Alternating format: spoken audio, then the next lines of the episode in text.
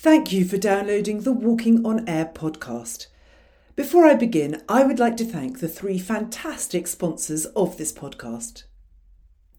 Where are you going on holiday this year? Will you be exploring the mysterious moorlands of Dartmoor or the lovely lakes of the Lake District? Perhaps you would like an adventure in Andalusia or an autumnal wine walk in Sicily or Spain. Do you want to return to the roots of Nordic walking and have a go at cross country skiing in Norway? Or are you looking for a challenge walk somewhere further afield in Africa, India, or Canada? You can find holidays to all these incredible destinations and many more at walkingwomen.com. Local women guides provide in depth knowledge of each area and will encourage you to walk a little longer and walk a little higher. Use the discount code WOA23 to get a £50 discount off your next walking holiday. Walking Women take care of the organisation so you can take care of yourself. The next sponsor is the go to supplier of brilliant Nordic walking poles. NordicWalk.store is the leading independent online retailer of quality Nordic walking poles in the UK. Always warm and friendly, I can vouch for the fact that you will get excellent customer service in their capable hands. NordicWalk.store will deliver LEKI and Exel poles the next day anywhere in the UK, and if you need advice about which pole is right for you, then contact Paula, who is always happy to help answer your questions. And finally, have you ever considered turning an activity you love into your actual job?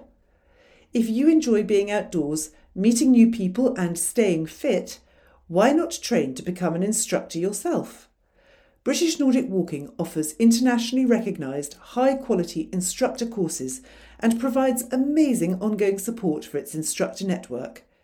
If this sounds tempting, then you can book an instructor training course with a £25 discount if you visit www.britishNordicWalking.org.uk click on the Train with Us tab and book using the discount code WALKING23.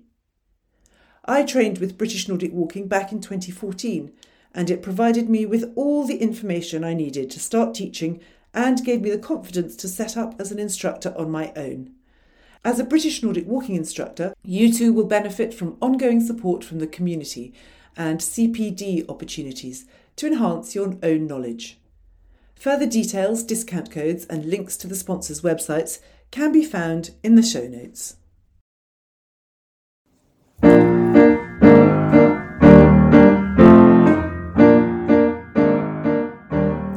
Hello, and welcome to the Walking on Air podcast, winner of the Inspiration of the Year Award in the Community Sports and Recreation Alliance Awards for 2022. This podcast is for the whole Nordic walking community, from beginner to instructor wherever you are in the world.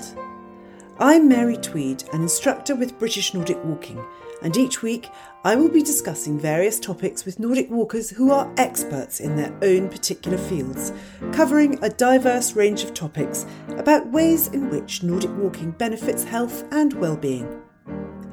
If you find this podcast beneficial, then I would be extremely grateful if you would consider occasionally making a small donation, the price of a cup of coffee, by visiting buymeacoffee.com forward slash walking on air. This helps cover the cost of producing these podcasts.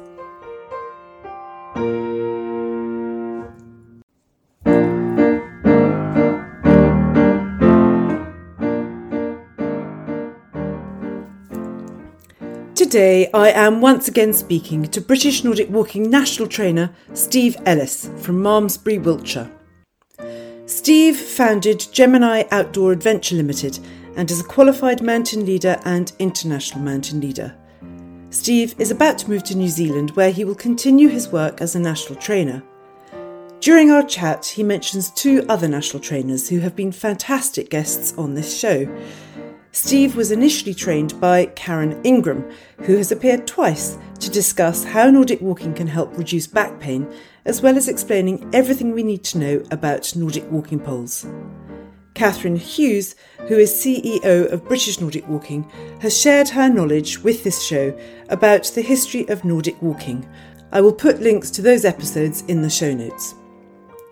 Steve mentions INWA on several occasions, which is the term used for the International Nordic Walking Association, of which British Nordic Walking is a member. Steve joins me today to explain what is involved in the role of a national trainer and how he came to qualify. Welcome back to Walking on Air, Steve Ellis. It's lovely to see you again today. Good morning, Mary. Always lovely to be back. Now, I know you've got a lot on your plate at the moment. Could you just give the audience a little flavour of what you're up to right now? Um, well, as we have already spoken about, um, we have got this little move across the other side of the world um, coming up very shortly, probably in the next six to eight weeks. Um, we are moving as a family out to New Zealand to emigrate um, with uh, a job that my wife has got. She's a very clever lady, and uh, her skills are being appreciated in New Zealand, which is great.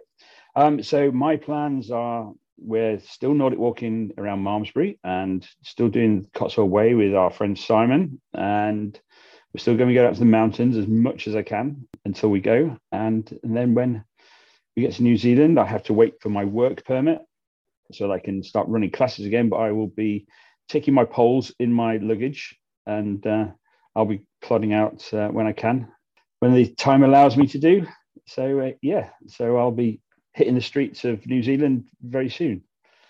And the poles will help you explore your new environment and get to know your new place of living. They will, and you know, hopefully, um, you know, I'm going to meet loads of Nordic walkers out there. I've already been in touch with our friend from INWA, June Stevenson, who runs uh, Nordic Walking Kiwi. So I'll be touching base with June. So uh, I'll meet, hopefully, I'll meet lots and lots of new Nordic walkers as well yeah. How exciting. Well really good luck with that when uh, when you do Thank finally you. manage to fly across. Today we're talking about nordic walking careers and becoming a national trainer. So i want to start by asking how soon after qualifying as a nordic walking instructor did you decide you wanted to become a national trainer? Well um, i qualified in i think it was september 2011 and literally within 30 seconds of me qualifying, I asked Karen, what do I need to do to become a national trainer? Okay, that was quick. and yeah, yeah. Well, you know, I, I, come from a background of, you know, the outdoors and instructing and qualified teacher and all the rest of it. And I just wanted to jump straight in there with a new challenge. You know, being an instructor just simply wasn't enough. But Karen quite rightly said, well, you need to get a bit more experience under your belt. And really, there isn't a space for you at the moment so I kind of, um, yeah, that's how I kind of sowed the ideas in my own head, but I was never happy with that because that's not the kind of person I am. How did you then go about becoming a national trainer? Well, it was uh, 12, 2012 or 2013, International Nordic Walking Day. Um, my group met up with Karen's group at a venue in Wales. And uh, I was walking with Karen and I just said, right, how about this me becoming a national trainer? She said, well, there isn't really a space for you. I said, well, actually, there is. There's a whole market you haven't tapped into, which was the mountaineering market. So we had a chat about it. And because of my links with British Association of International Mountain Leaders and mountain training and stuff, I sort of sold myself a position.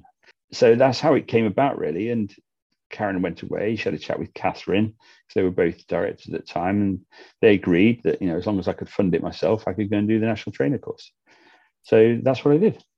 So to be clear, is there a limited number of national trainers per country? How does it work? Well, there isn't a limited number. So there's six of us at the moment. We cover the, the four countries of the UK. Um, there's two for England, and Tatiana is a Brazilian binational and she qualified as that. Um, but I think um, no, there isn't no rules really as to how many you have. In, in, New Zealand, for example, there's only one, whereas in China, I believe there's several hundred. Oh, wow. um, because obviously they've got a, such a great big audience there.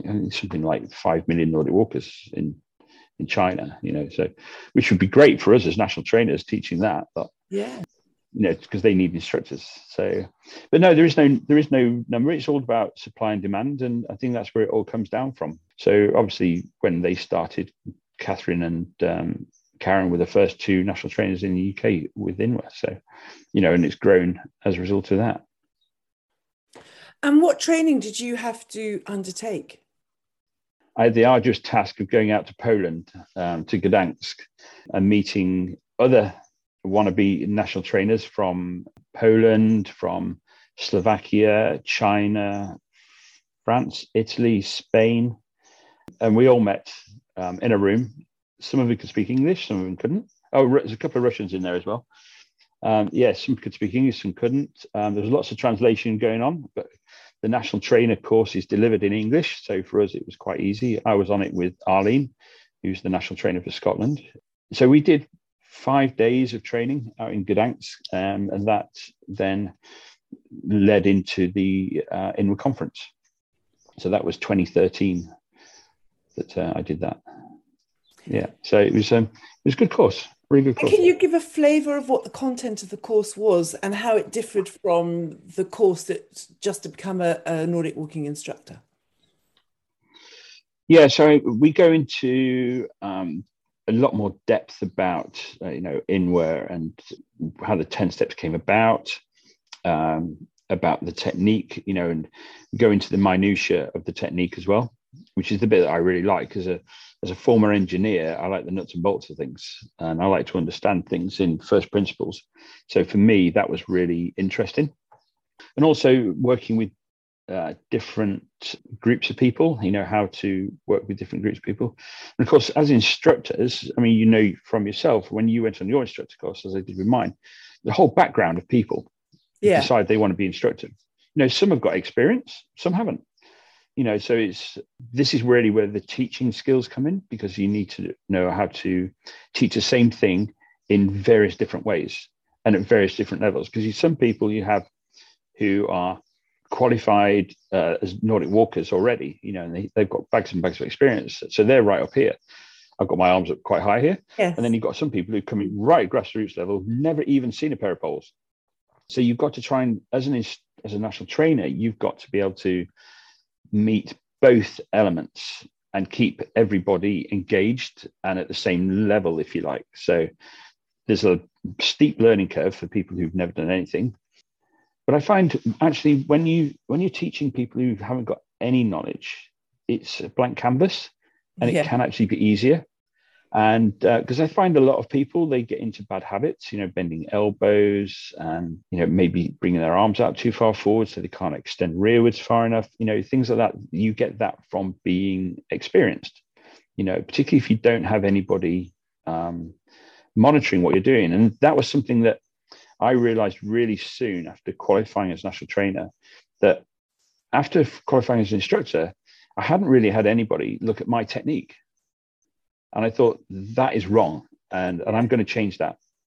Uh, so um, I have always said to everybody I've trained on instructor courses that, you know, I am here to help you develop your technique as an instructor, but also as a Nordic walker. So if you want to send me a video of you Nordic walking, um, I will help you. You know, and I've had lots and lots of people over the years who are instructors have sent me a wee video. Um, it only has to be 30 seconds or so. And then we've gone into that detail and using various things I do with um, my iPad and freeze framing and using the pen and stuff, stuff like that. I've been able to help people remotely. And, and that was no more evident than during lockdown, yeah. which I offered the same service to everybody. And I had uh, four or five people who said that they wanted to to be helped, and I went on to help them, and then I ran a bit of a development course for them after that as well, just to help them develop their their their own personal Nordic walking. And I think that's really important that we never lose sight of the fact that we as Nordic walkers don't always get it right. Yeah. You know, and I'm first to put my hand up and say, I need you guys to show tell me when I'm not doing it right. You know, and I'm very lucky that I've got a bunch of people who I've trained to a good high level. And if I'm not doing something right, they will tell me and and they don't have any fears about telling me that. You know, and that is good. That is positive, and I like that.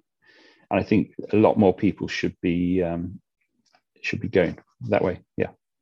It is. It's very easy to slip into bad habits.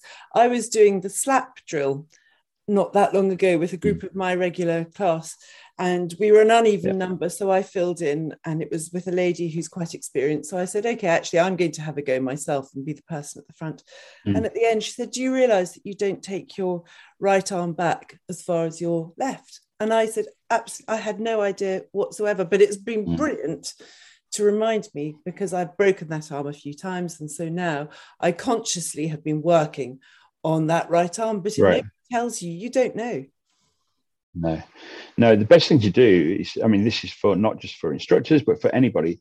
Just set your mobile phone up, lean it up against something, video yourself, and have a look at it, and you'll be surprised at um, the things that you reveal. I had one lady um, who I trained, I know, four or five years ago, and she was confident that her arms were coming back and everything was uh, really nice. And I walked by her one point and uh, didn't tell her that I was videoing her just 20 seconds video. I showed her, and she was absolutely horrified. She thought her arms were straight. She thought they were coming back beyond the hips, and they weren't doing either of those. But in our heads, we trick ourselves, feeling that yeah, yes, we're doing it right.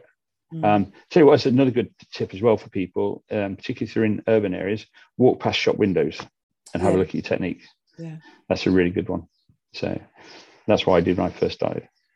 I think quite a lot of instructors use a fair amount of video analysis, which can be incredibly helpful for our clients because it does highlight the things they're doing well as well as the things they're doing badly. And I find, particularly with a lot of female clients, they say, Oh, I'm doing this wrong and that wrong. And I quite like using the video to show them what they're doing right and give them that boost. Yeah. I find that's quite useful. Yeah. So using a masterclass kind of scenario works really well. By just mm-hmm. identifying one element and then working on that, that works really well. How many people do you train to become instructors every year? Uh, I run about five courses a year, which are the British Nordic Walking courses, and I probably train five or six on each. So maybe anything 20 to 30 people per year. Um, but I also do CPD for the British Association of International Mountain Leaders, and I run courses for them as well. And we, Catherine and I, had to tag team on one course with them, and we had 22 people on okay. one instructor course at Plas y Brenin. Um, so we do run big courses, but then when we do that, we have to um, we have to double up because you just can't teach that many people. No, um, I find five or six is a really good number because you get to spend a lot of time with everybody then. What do you find most rewarding about instructing the next generation of Nordic walking instructors? Good question. It's seeing that blank canvas being painted. It's a bit like the military. When you join the military, they break you down and they build you up again. So with people who've got no experience, it's easy.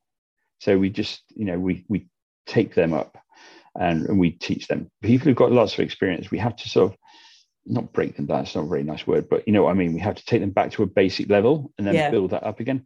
And what I find is really satisfying is seeing those people leave after day two and they're really focused on what they're doing. And because they've had such an intense experience over the, the two days, they're tired, but they're doing it without even thinking about it and I think that is really satisfying. And then, but even more satisfying than that is when you get people coming back to you with questions and they're challenging me to think, right, what, how do I overcome such and such? Um, that's nice. And, and also going out with other people and, you know, seeing how they've developed. You know, I've been out with a lot of people over the years. Um, they've come on my weekends and stuff in the mountains and just watching them and just, I remember some people who've been shrinking violets when they've joined the course. They've been so nervous. In fact, I've got one lady now, uh, Mandy, who's uh, she's been one of my clients now for five or six years, and Mandy's a really quiet lady. She's lovely. She's very nervous. She did the course, and I remember saying to her afterwards, after day one, "How are you feeling?" She said, oh "My God, I'm so terrified seeing you stood there at the front." You know, even though I've known her for five or six years, and now she's she's pushing the boundaries and she's really really developing into a fantastic instructor she's got great presence she's leading some fantastic walks full of information which i love and really looking after everybody in terms of their safety, but also in terms of developing their technique. And she's done that. She's turned herself around in terms of what I've seen. And it's just seeing things like that are so nice. And and seeing people who you've you've taught going on to do bigger and better things. And you know, it's just it's just so nice seeing people develop and, and seeing them learn and seeing them smile and enjoying it. That's really important as well. Yeah, as opposed to be totally frightened of the whole experience. And in terms of career development, what's the next step for a hmm. national mm. trainer? Well, the next step for a national trainer is really to um, become an international trainer. So, um, you know, that's the next step, really. You know, I bit like I was after qualifying as an instructor. You know, I'm never happy to just go to uh, be that thing. Uh, you know, I, am going to push to be an international trainer, and hopefully that will happen um, in the near future. You know, but you know, there are only three international trainers. So yeah. And so is that that so, is limited number, is it? No, that's just how many there are at the moment. You know, it's um, uh, well, there's actually only two at the moment because one of them has uh, has has left um, to pursue his career in uh, in science. But um, yeah, there's you know we'll we'll see what happens on that front. Me being me, I've let it known that I would like to become an international trainer, and we'll just have to wait and see what happens. Well, we'll all be keeping our fingers crossed on that front for you. Um, and I wish you Thank well you. with that. So, obviously, you're about to head off to New Zealand. Do you think working as a national trainer over there will differ in any, any way from working in the UK as a national trainer? Yeah, I think so. I think, first of all, there isn't that many people out there. You know, there's population of 5 million instead of 65 million. Therefore, there's probably going to be fewer courses I I'm still in the stage of of um, liaising with June to you know to tra- transfer my national trainer status across to New Zealand. Um, so once that's done, it's that's going to be uh, one obstacle to overcome.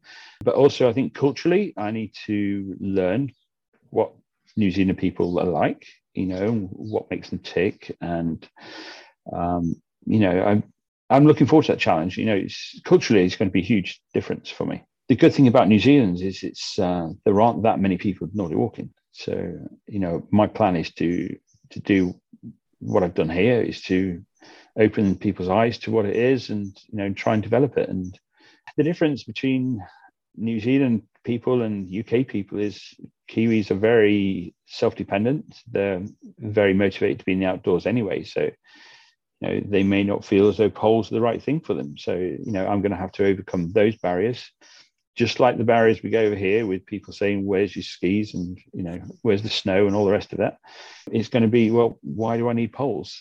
It's a very outgoing adventurous society i'm going to be going into and i'm so looking forward to that. And i'm looking forward to that challenge and i'm looking forward to helping nordic Walking in new zealand develop.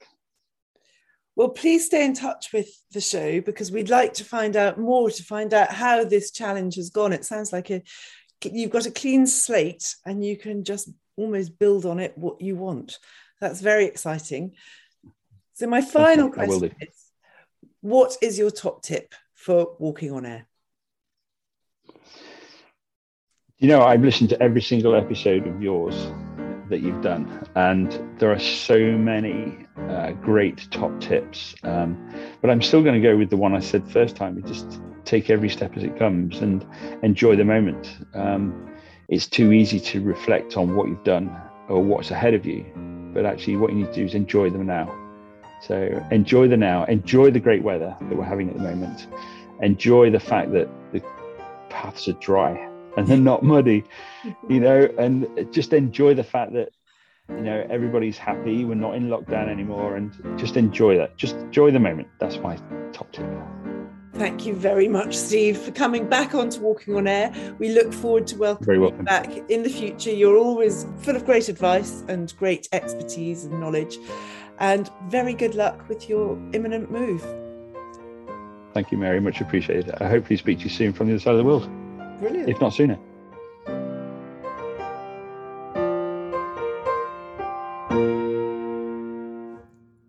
I hope that you have enjoyed walking on air, and if so, then I would be extremely grateful if you could spare 30 seconds to like and review this podcast on the platform that you listen on and hit the subscribe button, particularly if you listen on Apple. It will help spread the word about Nordic walking and about this podcast. If you have any feedback, suggestions of a topic, or a story that you want to share on this podcast, please get in touch by emailing hello at walkingonairpodcast.co.uk. You can also follow the show on social media. On Facebook, it is simply Walking on Air, and on Instagram, the handle is walking underscore on underscore air underscore podcast. Have a great week and happy Nordic walking.